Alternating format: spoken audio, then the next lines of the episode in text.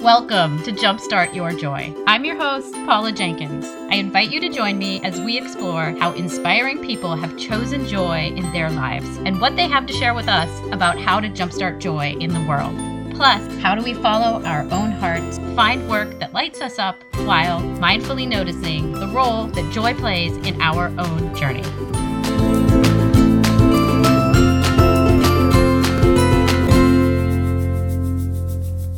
Welcome to episode 78. This is Paula Jenkins, the host of Jumpstart Your Joy.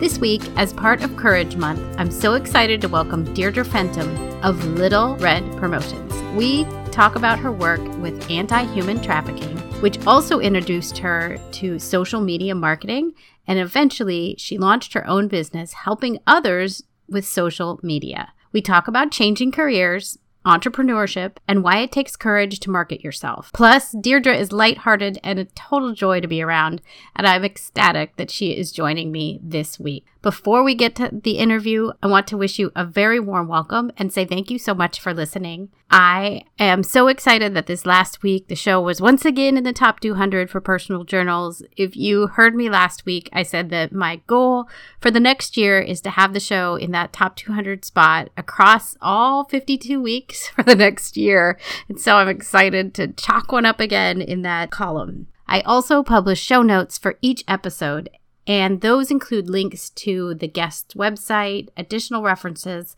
and some of my thoughts about the topics that we discuss. You can find these notes for this episode over at the website at jumpstartyourjoy.com slash episode 78. If you're curious about starting your own podcast, I would love to have you come over and join me for my free podcasting fundamentals course, which will give you a great idea of the basics that you might need to know about starting your own show. It will also get you on the very special VIP list, and you'll be the first to know for when I open up my class, which is Jumpstart Your Podcast, and that'll be sometime mid 2017. It's so much fun. It, it'll be about eight weeks long, and you can go from idea to actually starting your show. We've had many shows launch, some of some of them are Midlife Schmidlife, Free Her Spirit, Mother's Quest, Doing It on the Side, and the Mindful Retirement. Big shout out to all those ladies. Along with the Egg Whisperer show, which is about to go live by Aimee Eyvazzadeh. So if you want to start your own show, it's a great way to do it. And you can find the link of the podcasting fundamentals class over on my website at jumpstartyourjoy.com. This week's show is an interesting angle on courage, and after looking back at it, it's really chock full of so many ways that you can be courageous and how Deirdre has been courageous during her life. I'm deeply moved by the fact that Deirdre was involved with anti human trafficking, and she shares about what all of us can do to help stop that, even in our own communities. Deirdre later changed careers from a nonprofit role to going into marketing and then she started her own business. And I've found that it takes a lot of courage to go into business for yourself. The thing that strikes me the most, though, is the courage that it takes to market yourself. I've done marketing myself, marketing and advertising for some very big companies over the last 18 years. And I've got to admit, I really, I mean, I kind of love doing a big branding campaign. And by that, I mean those ads that you will see where they create an image around a specific brand, usually warm and friendly and aspirational.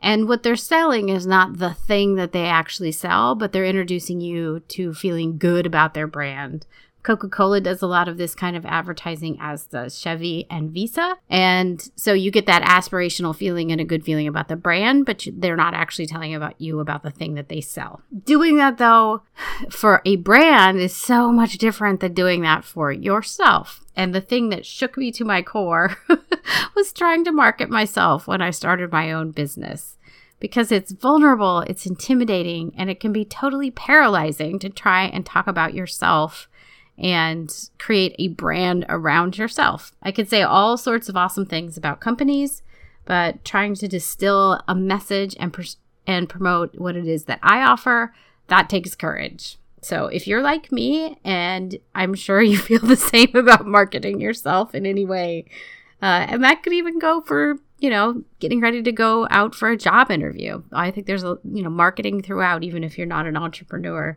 per se. But if you feel the same, uh, I think you're really going to love this interview with Deirdre Fenton. Welcome to the show. Today I am so excited to have Deirdre Fenton on from Little Red Promotions. Thank you for joining and welcome. Of course, I'm very happy to be on. Would you like to tell us about what your earliest sparks of joy are? What lit you up as a little kid? Reading. I loved to read. Absolutely loved it. It was probably my favorite thing. And I loved to play dress up. Like I, I think it all incorporated into it. I just uh, when I was a little kid, the biggest joy I got was coming up with the storyline for the game of house we were going to play with the neighborhood kids, and reading a really good book. I used to read. I probably would finish a book in two days when I was a little kid, and that that was my favorite thing when I was little.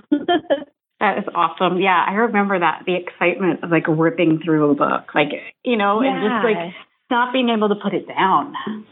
Yes. And I think it just, it really opened my eyes to all of the different lives and adventures and things you could do when you grew up. So it made me really excited to grow up. Mm, I love that because I think, mm. I don't know, is that part of like, I don't know, such an excitement and a joy of looking to the future and what's possible. Yeah. It's funny because yeah. like Myers Briggs, I'm totally not a P, I'm a J, but I love uh. playing in that little like little area of possibility. And would you like to tell us about who you are now and what you do at Little Red Promotion. Sure. So now a married lady living in Colorado after living kind of actually all over the place. And then I finally settled here. I started Little Red Promotions about three years ago, I think, if my math is right. That blows my mind. And Little Red Promotions is a social media marketing company. And I work with established small businesses, helping them deepen their online presence and optimize their engagement. So, if you're a small business that's been around for a few years and you're finally in a place where you want to hire an expert or get certain things off your plate because you really need to focus on your role as boss, I'm the person for you. I create strategy, customize content, I do the community management. I work with you to make sure everything that's online represents you and is uh, working towards your goals as a business owner. And I offer social media trainings for small business owners. So for people who are really just starting out and aren't in that place yet where they're ready to hire somebody, but they know they need to be strategic and they need to look professional online, I offer one on one, one hour customized social media training. That is so awesome because I know, I mean, I'm kind of in that space right now where it's like, I know I could do more, but how would I spend my own day to like fit all that? Right. In? So, right. Um, what originally drew you to social media consulting and this kind of role? So this kind of all happened by happenstance, but it actually ended up it's a perfect fit for me, but one I, I never saw coming. So I was always an actor. I lived in New York City for 10 years. So that love of stories kind of led to my love of acting. I knew how to promote. That was way before social media, which makes me feel old to say that. but, you know, I, I got into the, the hustle of promotion, how to promote, how to network, the importance of your brand, of your headshots, of all those things. And then through kind of a, I don't even know how to summarize it, through some very interesting turn of events in my life, I ended up falling into the world of anti human trafficking. So I was an advocate within that. That was really before people were aware of it in the United States. And the organizations that I was working with were using social media to raise awareness, to raise funds, all that type of stuff. So I started taking that piece on of doing a lot of the social media posts, a lot of the outreach on social media, a lot of campaigns on social media. And that's how I learned. That's how I, I figured out I was good at it. You know, it really kind of incorporated that storytelling piece. It was something I was very passionate about. And then I ended up moving out to Colorado with my husband from Oklahoma, where I had been working at nonprofits, uh, the PR marketing person. Got a part time job here doing social media. Um, really, really learned my stuff there. The agency was great. Obviously, they train you. So I kind of understood the strategy behind the knack I had for being good at writing stuff and connecting with people online. And there was a lot of different things that happened. I really loved it, but I wanted to grow more with it. I started to get clients on the side that were my own personal clients. And I decided to start Little Red Promotions. So that's how I ended up in social media marketing, which I love because I work with such a wide variety of clients from any, I've worked with the National Park Service. I work with, you know, six figure business coaches, and then I work with dog walkers in San Francisco. So I get to be really creative and how I spend my days and how I tell the story and be social for these different kinds of companies. I love that. And there's oh wow, I love the whole everything about all this just because there's so much to like unpack and like really dig into. Especially, I mean, like I love the part. One of the things that I love, and we have a mutual friend and. Acquaintance mentor in Michelle Ward, but like I totally yes. see that thing of like where you followed your heart to really want to get mm-hmm. involved with the human trafficking, mm-hmm. anti-human trafficking piece that that opened up so many doors. I mean, yeah, yeah. Just by being present and like following your heart there, it sounds like that was a game changer in and of itself. Yes, absolutely. That's a really good way to to summarize that. I completely agree. Let's go back to that a little bit, just because I feel like that's sure. such a wow, what a beautiful thing to be involved in. What can mm. I don't know? Is there a takeaway that people that you have for people around what they yes. can do or get involved with? Like, I would love to highlight that because it seems like such. Yeah. Oh, yeah. Definitely. So, the one thing I will say, there is positivity in the sense that since I started in the anti human trafficking movement over seven years ago, and that was really when people knew it happened, but they thought it was overseas. They, it just seemed, it was like there was not really a connection to it, a personal connection. There's a lot of awareness that's happened in the last seven years that the United States of America is actually the biggest consumer of trafficked people because we're one of the wealthiest. And it's not just foreigners being brought into our country to be trafficked. It's domestic, what we call domestics. So Americans, high risk, what we call like high risk or throwaway youth, which tends to be kids who are in a foster care system. It's not necessarily like the movie Taken, that totally exists. But a lot of it, when trafficking means that somebody through force, fraud, or coercion is made to do something they don't want to do. So a lot of the trafficking that can happen within your own community can be a very vulnerable youth. Like I talked about homeless youth, kids who are in the foster care system, kids who come from broken homes, that they are in a they're just in a vulnerable situation where there's not as much oversight. So it's very easy for somebody to come in like an older male or a boyfriend or whatever, and through blackmail, like we said, force, fraud, or coercion, have them end up doing things that they don't want to do. It can also just happen to somebody who's in a wonderful family who goes to church every Sunday. You know, there was a story where a girl went on a date with a high school senior. She was a freshman. Her parents said no. He date raped her. He videotaped it, used that as blackmail to pimp her out around town.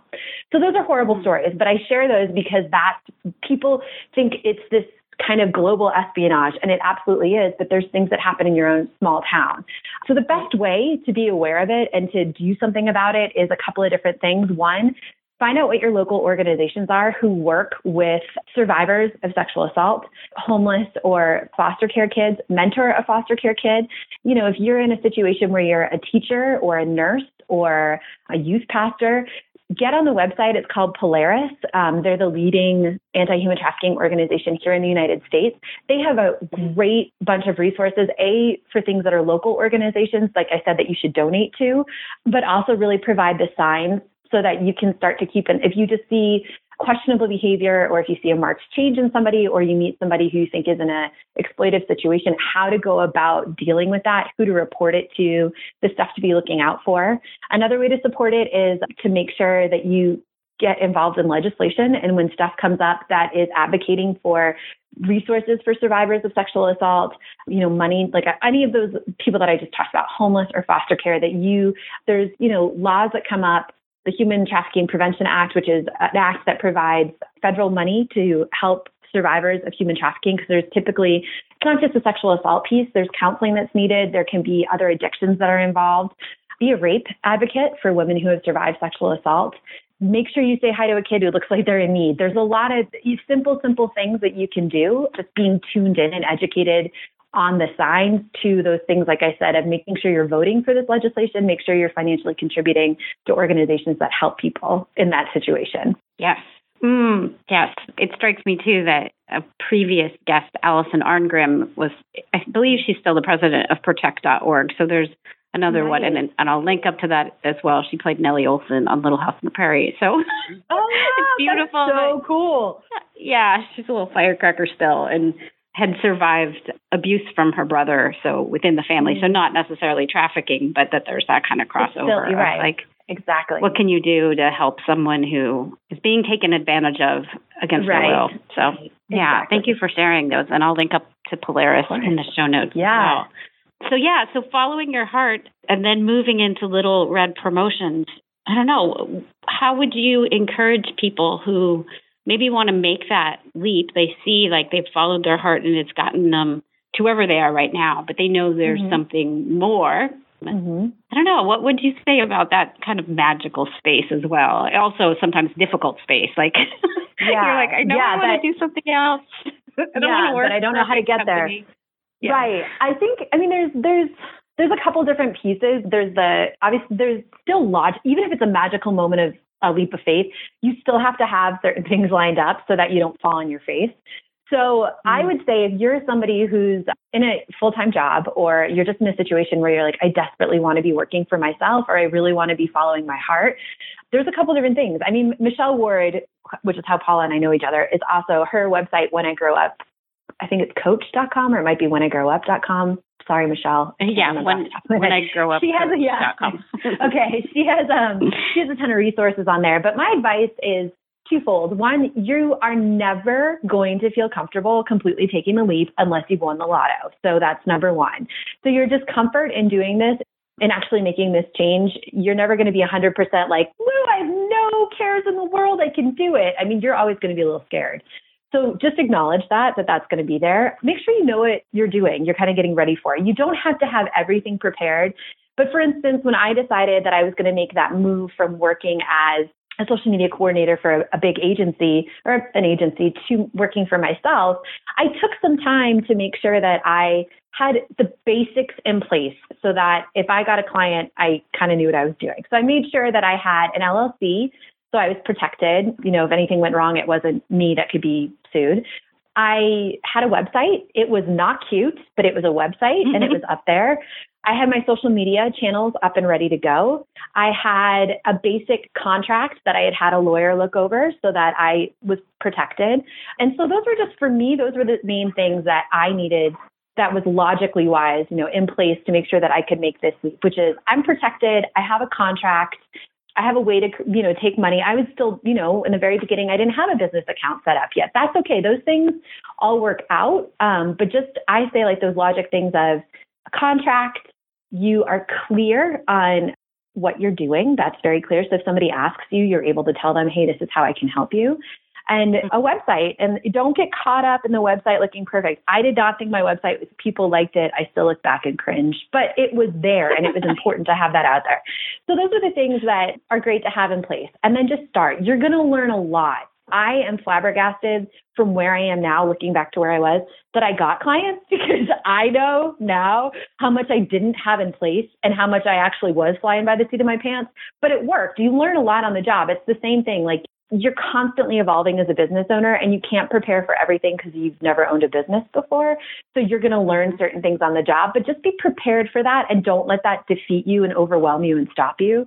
And then obviously a financial piece. You know, I'm lucky that I have a partner, I have, I have a husband who works. I'm very honest with people that if I hadn't had him, I probably wouldn't have been able to just jump right into full time entrepreneurship because I would have needed more of a financial safety net, or I might have needed like a, a part time job two days a week doing whatever to help me pay the bills. But if you're in a place where you have a partner, that's great, do that. If you're not, that's great too. And just make sure that you put some savings aside, or maybe that you do have a part time job to start, or that you have your full time job, but you make sure that you carve out some time, I don't know, 10 hours a week to really devote to building your business. And maybe you start off small with one or two clients and build your portfolio.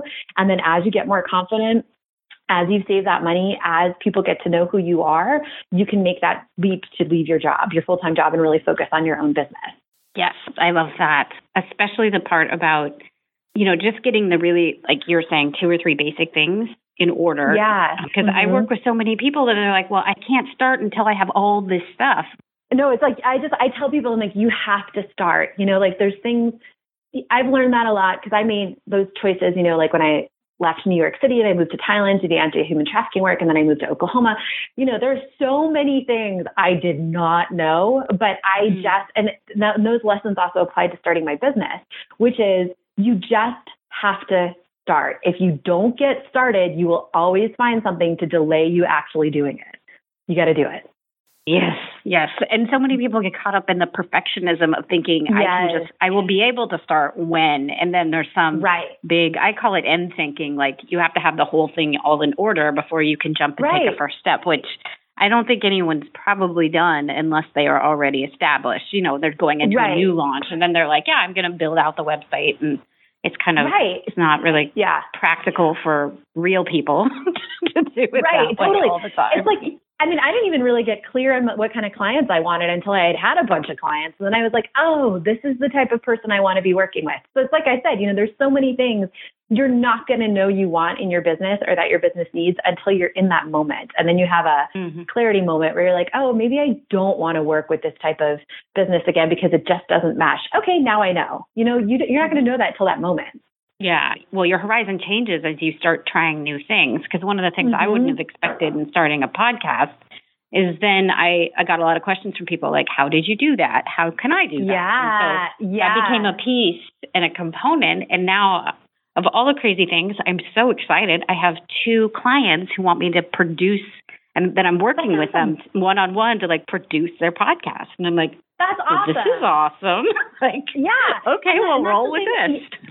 Yeah, it's the same thing like with my social media trainings. I mean, what happened is that I ended up and I it was great, but you know, a lot of people would come to me and be like, "Hey, I want to start doing this. I don't know anything." And I would just start sharing them all of this information and I'd help them come up with strategies. And I remember my husband listened to me one time. I was on a 2-hour phone call doing this. And I got off the phone and he was like, "A, like, did you just do that for free because you just trained that person? And B, you also gave them their client strategy, so that client should really be yours." And I was like, "Well, thanks for the shout out, but that kind of planted that seed where it was like, huh." And I mean, he was like, you were on there for two hours on a Friday afternoon. I was like, that's a really good point. Maybe I should start offering this as a service. So those great things happen too when you start your business. Yeah, I love that. And I love when you're open and you can look for them and listen to them. Like it, it feels like the universe is kind of saying, hey, what about this? And you just have yeah, to be open exactly. enough to say, mm, yeah, I did like talking to that person about that thing. Right. Um, right. Yeah. Exactly. One thing that strikes me, especially since we're in March, which is courage is our theme for the month, is really, oh my gosh, the courage that it takes. Both, I mean, there's, I think it's twofold, like to start a business, because that feels like it's one of the most in depth personal development things I've ever done. But also, mm-hmm. too, like, I mean, I've been in marketing 17 years, like at this point. Wow. So, like, I get marketing, but oh my mm-hmm. gosh, it's a different ballgame entirely when oh, you yeah. go to market yourself. Like I can market, yeah. I, can, well, I know brand attributes. I can do, you know, I can do Mm-hmm. aspirational mm-hmm. campaigning, but like when I talk about mm-hmm. myself, it's almost like I have to learn something totally different. Mm-hmm. Do you want to talk a little bit about like how do you, I guess, tap into the courage it takes to put yourself out there? And I don't know if there's any Mm-hmm. key takeaways you've learned in either through yourself or working with clients. Like, Mm-hmm. what do we need to know? What would make this easier? I, well, I think the the one thing that I've learned, like overcoming that fear of putting yourself out there, which is the same thing as the fear of starting your business, you know, just starting. You are your biggest critic. And the other thing too is that you are the only one who knows how much you don't know. So, but you still know more than your client. So that's something that I, when it came to really putting myself out there, it's really easy to get those kind of double voices in your head that are like, what do you know about this? You don't know anything about this. It's like, no, you have to take a step back sometimes. And sometimes maybe you write a little list. But sometimes I step back and I'm like, no, actually, I do know what I'm doing. I've done, like, maybe a client asks me a question sometimes and I have to come up with something on the spot because I've just never thought about it. But that doesn't mean I'm not good at what I do. I was able to put an answer together and I do know what I'm doing. And I think it's just, it's, you have to give yourself that pep talk. You know, I don't know if there's any mm-hmm. grand, any great big takeaway except you are the only person who knows how much you don't know, but you actually know a lot more than you think you do. And you definitely know more than the client that's hiring you. That's why they're hiring you. So always, it's kind of that cycle of constantly keeping yourself educated. Like social media pisses me off so bad sometimes because everything changes so much. So, you know, one day this counts, the other day this counts, and don't even get me started on working on Facebook ads. And so it can be really hard to get defeated, but it's just, you know, I have to say to myself, you like what you're doing. Your clients like you. You get joy and contentment out of this. You've had success and you're, you're a proven social media marketer and just, you will not know everything. So focus in on what you do know, make sure you keep educating yourself on your craft, and just keep putting one foot in front of the other. That's really what I do. Yes. And I had not, I hadn't heard before that idea. I mean, in the, so succinctly put that like you only you are the one that knows what you don't know. Right. I, I think that's so key because yeah, you're right. Like ego pops up and they're like, you don't know what you're doing, and you're mm-hmm. like, but I but then taking stock in the fact that, I mean, yeah, but you do know what you're doing, you and do. no one's going to start, yeah, and they're not, your client isn't going to dig into the questions probably of like right. the little tender spots of the things that maybe are right. a little bit weaker in your knowledge base. Right. like that's absurd. Right.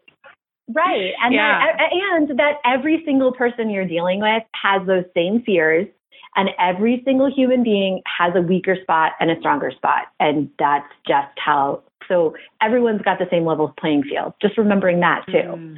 Yes, and it strikes me too that what you're probably doing is getting a match with what your strength is to help them with mm-hmm. one of their weaknesses. So mm-hmm. it's like a really exactly. beautiful match there. Yeah. Yes. Yeah, mm. that's that's it exactly. Take that imposter syndrome. mm-hmm. Yeah. Um, yeah, because we all have that. I, I don't know if you have wisdom around imposter syndrome. I mean, one of my gut reactions to it is it's like when I start getting that sense of I, like, who am I to do this? It's often because mm-hmm. I feel like maybe I'm actually really on the right path, right? And it's just, mm-hmm. it's getting a little too close. I don't know if you have takes on it. I know there's some interesting stuff out there about imposter syndrome. I mean, I think there's so many. I mean, you know, all of the stuff we've already discussed plays into imposter syndrome. And I, it's the same thing, you know, just take that step back. Sometimes it may mean on social media that, you know, don't go. I mean, I'm, a social media marketer is saying this, but social media can really make you, I think, sometimes as a small business owner, feel very small because you can be following people that you look up to and you can see like you, they've got you know 200,000 followers and you know 70 800 likes on every picture. And it can make you feel like, I'm never going to achieve that. I'm never going to get there. Why should I be doing this when they're doing it even better than I am? Because look at how much how many followers they have or whatever. That's when you have to step back and say to yourself, you know, that's not really what it's about. Everyone has something to offer everyone else. And, you know, that person may not be the right fit for who your client is. I mean, if you if you started it's kind of one of those things like the imposter syndrome in business. If you took that fear of who am I to be doing this and actually translated it into your day-to-day life with your personal relationships, you kind of realize how stupid it is. Like I could sit here and look at my husband and be like, well, there's another girl out there who weighs less than I do, and there's another girl out there who makes more money than I do, and there's another girl out there who might not yell at him when he leaves his socks next to the hamper and not in the hamper. Who am I to be married to him? You know, and you start to realize that that's not actually what it's about. We're together because we connect and we love each other. Your clients are with you because you connect and they like what you do. And if you just keep reminding yourself of that, that there's a human element to it, and everyone offers something to to another person in a very unique way and the person who wants how you uniquely offer it is going to be your client and is going to be your friend or is going to be your spouse i think it helps you get over that imposter syndrome i like that a lot it really does help reframe it too yeah yeah because i mean it really draws me into I noticed you wrote a blog post where you talk about the difference between popularity and sales. I feel like maybe mm-hmm. there's something kind of intertwined here around that as well is that what ego will pop up and say, well, you don't know what you're doing because you only have 2300 whatever followers right. on whatever medium like it doesn't matter but but right. yeah that's not really the point of why you mm-hmm. are uniquely qualified you mm-hmm. meaning the listener you whatever it is you're out there doing are uniquely qualified to serve a population in whatever way you do i don't know if you want to talk away a little bit around the popularity versus yeah I don't know, sure. sales and, and worth and all that. I think this is, this yeah. Is really fertile territory as well. Yeah, it's especially when it comes to social media. So everyone out there, there's, I will say upfront, there is not one way to do social media. So again, that's something that all ties into that, you know, over like figuring out what you offer to somebody. So I'm a social media marketer who, if you come to me and you're like, I want 10,000 likes in three months, I'm going to be like, okay, but why? Let's talk about why. Because what do you like? Just you just want that number on there so you look popular, or do you want those 10,000 likes to actually be 10,000 customers who want to hear what you have to say and are going to your website and buying your stuff? So that's for me. I think that particularly with social media, like I use that example about the imposter syndrome, people get really caught up in how many people follow your account, how many people, whatever. That is not my jam as a marketer. I think it leads to that false sense of ego. This also kind of ties into like where I come in with comment pods. I think it's really important that I don't care if you have 100,000 people following you on social media, if you're only getting 20 visitors off your social media to your website per month, or if nobody's engaging with you. I don't care about that, like the number of who follows you. For me, I would much rather see that you have 100 followers and every single one of them is engaging with your content, sharing your content, liking your content, and clicking over to your website from your content to look at what else you have to offer and buying. That's where I come in. It's again a human connection. I feel like Instagram is a great place to maybe pick apart a little bit because yeah, I know previously I mean, I love Instagram. I feel like I've slowed down a bit recently. Mm-hmm. Like, I feel like I got so tied up in the follow non-follow game or follow mm-hmm, and unfollow mm-hmm. game. And then like there's so many uh, services where you can see who's who's following you and then you can watch them unfollow. And like it's so easy. And i'm sure it's ego that kicks in. They're like yes. you know your ego is like oh they unfollowed you. You better unfollow them. Like it's such a ridiculous right. game. There's there's no community in that. It's right. like i don't even know right. what it is. But so how so, do we get unattached from that but like re-engage with the actual community part of say Instagram. Mm-hmm. I mean, it could be any social media, yeah. but like how can we I think Instagram's a really good example. Mm-hmm. Yeah. So for me, the number one thing I tell all of my clients, I'm going to tell you this: don't look at your followers like in terms of numbers or unfollows. Don't do it because it creeps into your head. And the thing is, like I was saying earlier about, you know, like popularity versus sales, those numbers they matter, but they're not, the likes are not what's going to get you a client. It's that engagement piece, it's that human piece, it's that socially engaging piece, not just somebody who follows your account so that you follow them back. Unfortunately, like Instagram, you know, damn you, Mark Zuckerberg, the whole algorithm thing is incredibly frustrating. So previously, yes. Instagram used to, yeah. And Instagram's a really great example. And I mean, obviously, Facebook went through this years ago, you know, you used to be able to see things in real time, which was awesome. And now you have this algorithm and now you need to get more engagement and that makes it pop up and ba ba ba ba ba. And that this all contributes to a lot of the insecurity and ego that can tie in with social media because you can pull out some killer content and then nobody sees it. There's ways around that that I can talk to, but don't my biggest advice is don't look at the numbers, don't look at the unfollows, even if they unfollowed you, it doesn't mean you're not doing a good job. It just means maybe they didn't get they what you were offering is no longer where they are in their business. And so in the order to cut down the noise, they just unfollowed your page. It's like when someone unsubscribes to your newsletter. I've unsubscribed to newsletters that I thought were great. I still follow these people mm-hmm. on social media, but I needed the noise out of my inbox. And it yes. wasn't a comment on them. It was not about them at all. And so that's the thing too, is that when those unlikes or unfollows happen, you know, I have a client who works a lot with new parents. And so she has unfollows and she was getting really taking that very personally. And I had to say to her, it's not that. It could simply be that now that person has a five year old and they no longer need your stuff in their feed. That's all it is. So, you know, don't remove that personal feeling towards it. Obviously, there's a lot. I do not um, buy into those programs of you know commenting and following and unfollowing automatically i don't buy into those. But those things are on there and that also can really play. Sometimes it's not even personal. Sometimes it's simply that person may even really love the person itself behind the account may love what you're doing but the program decides to unfollow you without them even knowing it because you haven't followed back.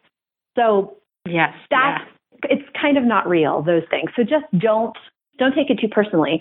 On the flip side, you do want to make sure that your social media community is growing and that there is engagement. And so you can make that happen in genuine ways.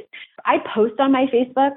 That's not really where I'm building my community. I actually focus more on my Instagram. And so I get, you know, I can go up 10 likes and down 10 likes in one day. And I can get, you know, absolutely brilliant on a post of my broken computer because somebody's got their comment hashtag set up wrong to follow and comment on. But at the same time, I can make sure that when I see a genuine comment on my page on a post, that I write something back to them and it's legitimate and that I go onto their account and see what they're doing. And maybe it's not something I want to follow, but if I find an image on there or a post that I really connect with, I take the time to genuinely engage with their content. And that it takes time, which is why I do this for mm-hmm. clients because they don't have that time. But that's how you authentically and genuinely create a real community on social media. And it's actually what social media was for and what it can do for your business to be very real and human on there when so much of it has become automated just is such a great thing to do for yourself. It really pushes your business to the next level when you're a genuine person behind there. Yeah. Yeah, I love what you're saying, especially with Instagram because yeah, it's easy. You're right, exactly. Once that algorithm got put into place, it felt like mm-hmm. it, it just it turned on the ego piece of it completely because no longer was it just a feed. It was now right. it felt like it started to get into that whole game. Yes. But I love I love what you said because like I can think of at least three accounts which I'm happy to do the shout out for, but like one of them is actually Star Wars in the Yard, and Russell was on oh, a little while ago. Oh, that's cool. Um, I love that name. Yeah, I know he does little. Um, I'll do a link. I can't remember exactly what episode, but he does. He takes toys, Star Wars toys, and makes scenes of them in the yard, his actual oh yard, God, and then does funny little captions with it. And you're like, dude, you're so awesome. And it was a joy. I mean, like he's just following his passion. And he's got a fair number of followers, but part of it is that he comments on everybody else's stuff in this really genuine way. And, it, you know, and he'll even mm-hmm. speak to that thing about if I don't like something on your page today, I'll hit you up in the next few. Like I'm just, you know. I'm trying to make this enjoyable. So I think there's that. Right. Yes. And also so funny, like I discovered a guy that I went to high school with was actually behind which uh, no, I'm not going to remember his handle on Instagram, but it was just so funny because I was like, oh yeah, you're taking pictures of all this stuff from my hometown, and then it turns out he went to the same high school I did, and it was like, that's awesome. Oh my gosh, this is awesome. So yeah, like community yeah. is possible, but you have to make it. You have to make it yeah. real. I love that you're right. saying you that. Have, exactly. Yeah, and I know you said something about if you're not getting a ton of traction. I can think of a couple accounts that have that. Like they have great content do you have advice mm-hmm. for someone who's like, yeah, I'm on Instagram. I feel like I'm putting my heart into this, but I'm mm-hmm. I've got nothing. what can they right. do? Yeah, so there's a couple things that they came to me. What I would say is number one, let's talk about who your clientele is because maybe they're not on Instagram. That may be your preferred channel to be on, but that actually might not be where your clients are. For instance, like if your mm-hmm. clientele tends to be women 40 and over, they're not on Instagram in I mean, they are, but the large majority of them are actually on Facebook. So if you have that clientele and you're talking to them on Instagram, they're not, they might not be there. And that's why you're not getting the engagement that you want. You might have to, you know, look, take a, you know, if you're a nonprofit, maybe you shouldn't be on Snapchat. Maybe LinkedIn is better. I'm not saying that's the case, but I'm just using that as an example. So you have to, A, make sure that the social media platform that you're using is actually the one where your audience is. Two, you might want to look at your hashtags. Hashtags are really how people find stuff. I use it to look for things. So you want to make sure that the hashtags you're using aren't like, for instance, I do tag social media marketing sometimes in my content, but primarily I don't tag social media as a hashtag unless I'm saying social media marketer, but I don't really use like all of those social media hashtags because all it does is reach fellow social media marketers not my client. And now I, I use hashtags that speak to who my audience is, like, you know, makers gonna make, small batch creators, those type of things, because those are who my clients are made up of. And that's what they're tagging their stuff with, and that's what they're looking up. So I would say look at your hashtags. Those are two really I major things right up. Yeah, go yeah. ahead. That's just the two major things that I would say to somebody. That's great. And I feel like that really closely ties into some of my focus had been Pinterest recently, just because I'm like, I mm-hmm. know mm-hmm. this thing can generate a lot of traffic. Like I have mm-hmm. friends mm-hmm. who are out in the space and they're like, yeah, I'm getting most of my referrals from that every day. And I'm like, okay, let's crack mm-hmm. this code. And mm-hmm. I feel like your hashtag advice was so similar to some of the advice I got around Pinterest, which was make your boards. You've got to change it from being a site you're using for you to a site that's drawing mm-hmm. in your ideal client, which was yes. Was like, oh, that's interesting. So I feel like hashtag, and it seems. I'm sorry, I'm totally speaking in circles here. That's all right. but I feel like the hashtag advice is so similar that like it's more about who do you want to reach and less about yes. like who you are. Less about you, right? Yeah. exactly. Yes.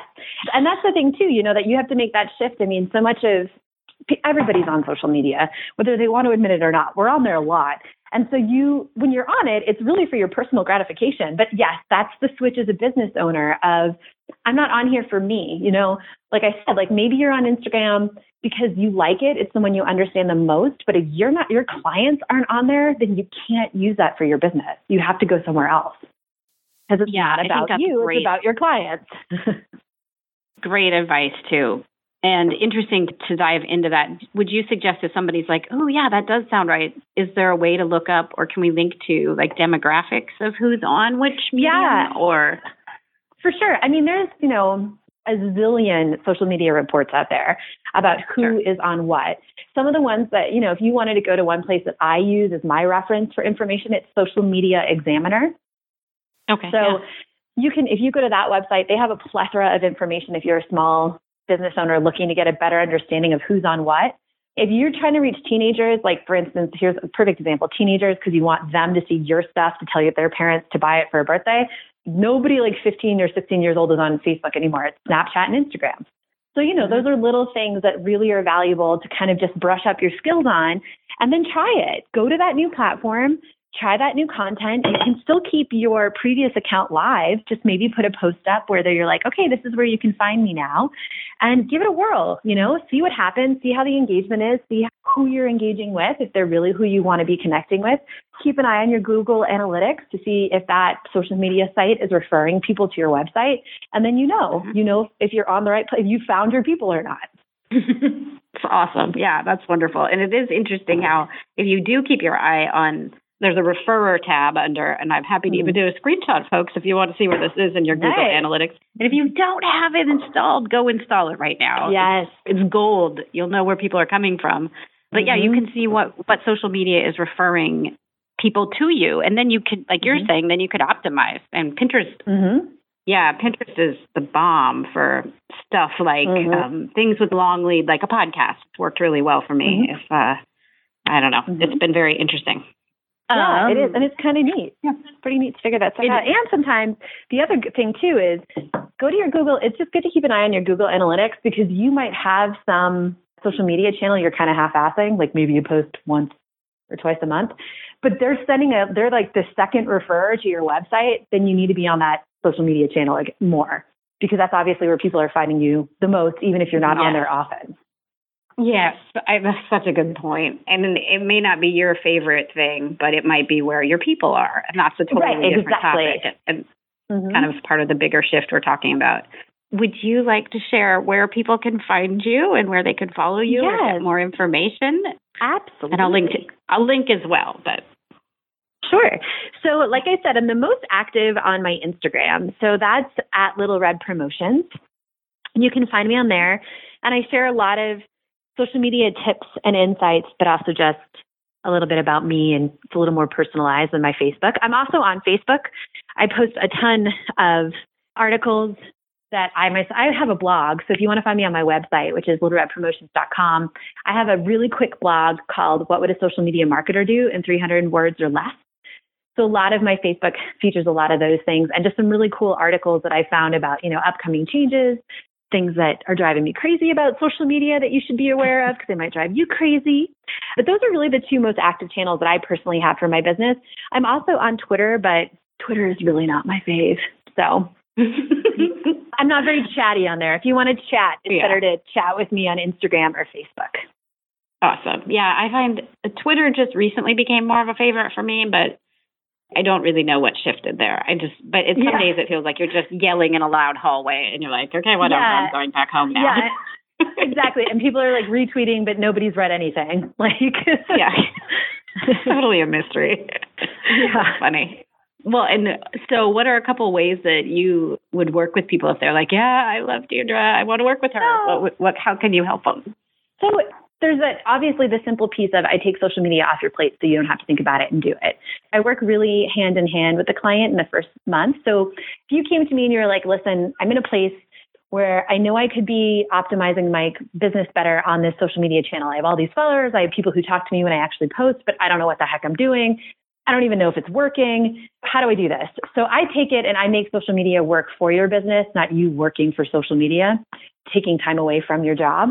And so we work one on one. I get to know you. There's a huge onboarding process. I hear all about what your goals are for the upcoming year, what your objectives are, is as a business or as a business owner. I mm-hmm. use all of your content and I we put together a strategy. We put together a strategy for how we're going to reach your audience and educate them on your services and your expertise and what you're offering. I do the customized content. I'm not a graphic designer, but thank God for apps because they have helped me a lot. or I also have a graphic designer that we can work with. I do the social media mm-hmm. advertising piece, which can drive me to drink. Facebook ads owes me like a case of wine because they're such a pain in the neck to deal with but I do, I do the advertising for that. So, you know, if you're somebody who has a, a, webinar coming up or a course, you know, we can really get together and talk about strategy for how to, you know, introduce that into your content, make sure that your advertising is reaching the right people. You're spending your money to reach people who are truly your clients. And then I do the community management piece. So, you know, I know a lot of business owners may have some great content, but they don't have the ability to really get back to those questions in real time. And if questions aren't answered, you can lose those pers- those people forever. So I always make sure that I'm available and I answer questions and do the customer service piece on whatever content gets posted. Awesome. Thank you. And I will link I will link up to your site if people have questions. Well, so let's jump to our last couple of questions sure. then. Um, sure. What does balance look like for you day to day? Or if you prefer to respond to how do you maintain harmony in your life, sometimes that one's a little more true to hmm. what people are feeling. Right. well, I think the biggest thing I learned after my first year of business was that working till 10 o'clock at night, tweaking my website and being a perfectionist about stuff that didn't matter in, the, in a way did nobody any good. It didn't do my business any good. It didn't do my life any good. It didn't do a client any good. So boundaries are key. And I've worked really hard over the last year and a half to make sure that I've created those for myself and for my clients.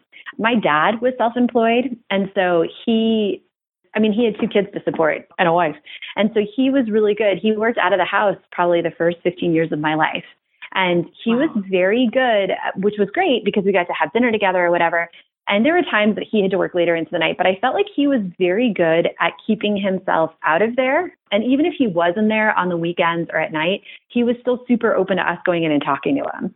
So I think mm-hmm. he mm. really showed, and he had a great, great poem by William Butler Yeats called The Choice. And it was all about you know, you can spend all your days working as hard as you want for the the grandeur and the ego and the money, but then if you're alone at night by yourself in the dark in your giant house and there's no one else there, what's really the point? And that's always really stayed with me. So mm. I learned, like I said, those first couple months being in business for myself, you know, there was more to do. You know, I was doing everything on my own. I was figuring out spreadsheets and you know i did my own website that wasn't cute that i've mentioned but you know i had to do all of that so that happens in the beginning but the biggest yeah. thing for me is that i'm super clear with my clients like hey these are the hours that i work and if i'm working during those hours i'm yours but I also don't even I don't give out my phone number in the beginning either. I don't want you texting. I, I don't know what their boundaries are yet and how they respect others' boundaries. So I mean, I use conference lines. I'm very clear. You know, clients have overstepped bounds and work requests, I've always been like, hey, I'd love to help you with this. This is a little, this is outside what my current job description is. So if you'd like to do that, I offer this at X, Y, and Z.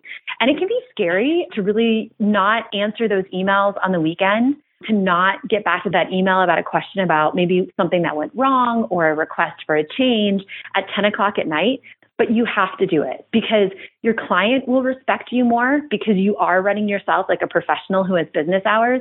You will be better equipped to handle those issues because you're not resentful of your business because you've created boundaries with your business. So those are really like the two that's how I figured it out. You know, is I love my husband has to get up at 3:30 in the morning for work. So when he's home, he goes to bed with like the senior citizens at 7:30 at night. So when he's home, I want to spend time with him. And there's only two, like a 2-hour window. So you know, I would rather spend those 2 hours with him than be still trying to put content creation together or whatever.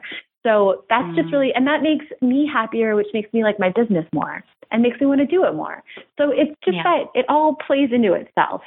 Yeah, I like that because yeah, my husband also goes to bed with senior citizens. He gets up, he's a chef. So, right, I mean, like, right. and you know, having a kid, like, I don't have the luxury. Yeah. I mean, my six-year-old is not going to stay up till ten just to talk to me. He's going to bed. So, right. and I want him to. Right. Yeah, it's really a choice.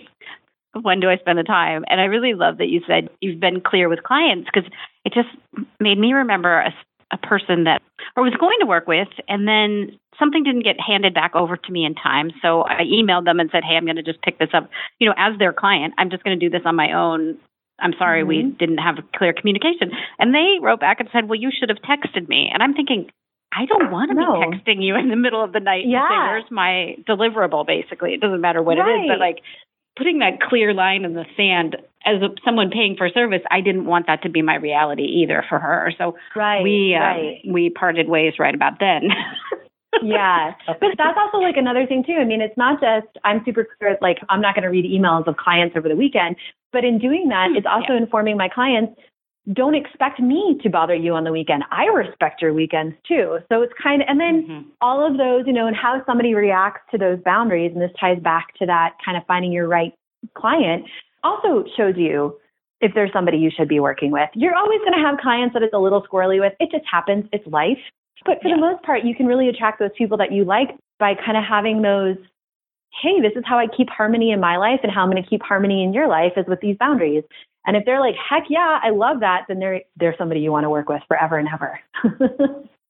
Yes.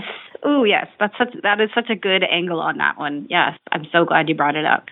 And the last question is what are three ways you can think of to jumpstart joy in your life, in the world, or in other people's lives? Take a walk every day. I know that sounds super cheesy and kind of simple, but getting out of my house, even or getting out of your office building, but for me, getting out of my house once a day and just going outside. I live in Colorado. It's gorgeous. It's awesome. I don't even have to listen to music, and it does bring me joy because it's my own personal time. It's sunlight, it's fresh air, it's a change in my schedule. It's such a simple thing. I always live by the golden rule do unto others as you would have others do unto you. That can be really hard, especially in this political climate. But that's a golden rule that I, I really applied to my life and I applied to my business. And then be thankful. You know, I got caught up a few months ago, you know, because my husband went through a job change and we might buy a house and, you know, all these different things. And I got really caught up in feeling like a failure as a business owner because Little Red Promotions is thriving and successful, but I could make, you know, 20 to 30 grand more if I went to go work in an agency. And I sat down and I thought about it and I realized that I get such joy out of being my own boss. I am not a good employee Mm. of somebody else. It is a weakness of mine and I will admit that. And that I realize that that ability to take a walk every day I struggle with insomnia to not have to get up at 6 a.m. to sleep until 8:30 if I was up for four hours during the night. Mm-hmm. That you know, sitting in my, I have a beautiful rented little, you know, duplex, and I have a happy marriage, and I have a job I really like. Those are the things. Like I should be so thankful. Five years ago, if you had told me this would be my life, I would have been like, oh my god, when can I get there? Can it be sooner?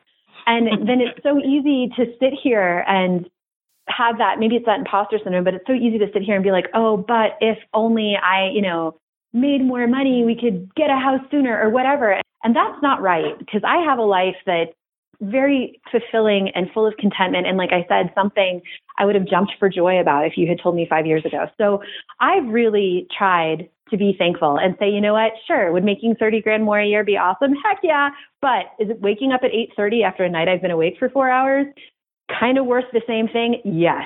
And so just making sure that mm-hmm. you're thankful of those things and that you're always defining your own success, not letting external forces define those what success is for you. Oh, yes. Especially defining your own success. That has been part of my last year's journey to such mm-hmm. an extreme. I mean, it was really interesting to be on a call with another coach just this week and saying, you know mm-hmm. what's really important? Walking my son to school and picking him up from school and mm-hmm. walking home with him is actually something I just dream of, you know? And like, Yeah, same yeah. thing, like, five years ago when he was a baby would I have said that I'd be like I don't know but like that Yeah. that's resonating right now and that that was feels like success that would be joyful Mhm. for me so I'm Mhm. so glad you brought that and spoke spoke into it for everyone who's like but but the ladder I want to climb Like, Right. But oh, the money. What is, what is, yeah, yeah. Yeah. What is success now? Yeah. What right. would that feel like? Right. Oh, Deirdre, thank you so much. So much. Oh, you're so welcome. Show. Deirdre, thank you so much for being on the show. It was so much fun to get to speak with you. And I just love your big hearted nature and your love for social media. If you want to get the show notes for this episode or find out how you can work with Deirdre, you can head over to my website at jumpstartyourjoy.com slash episode 78. Or you can find Deirdre directly at littleredpromotions.com. If you've loved what you've heard here on Jumpstart Your Joy today and you want to find some more awesome episodes, you can find them all over at the website at jumpstartyourjoy.com, or you can subscribe. And you could get episodes sent to your mobile device each week by searching for Jumpstart Your Joy on any of the big podcast syndication spots like iTunes, Google Play Music, Stitcher, iHeartRadio, and Player FM. If you have an iPhone, you'll probably want to use iTunes. If you have an Android phone, you can use the other one, so Google Play Music, Stitcher, iHeartRadio, Player FM. Go to any of those and just search for this podcast or any podcast. And when you find it, you can hit the subscribe button. Pretty easy. And of course, if you're there, please leave a review. I would love to hear from you. You can also leave comments about this episode. If you have other thoughts or questions, you can go to jumpstartyourjoy.com and comment there. Or there is a Facebook group. Jumpstart Your Joy is on Facebook and uh, you can subscribe there too. Next week on the podcast, I have Stephanie Delfonso joining me. Stephanie is a former radio DJ turned holistic healer. She practices hypnosis, Reiki, and EFT and has done a lot of work around conquering your fears, which is just a perfect tie in for this month of courage. I hope you'll join me next week for that interview. And until then, I hope that your days are filled with so much joy.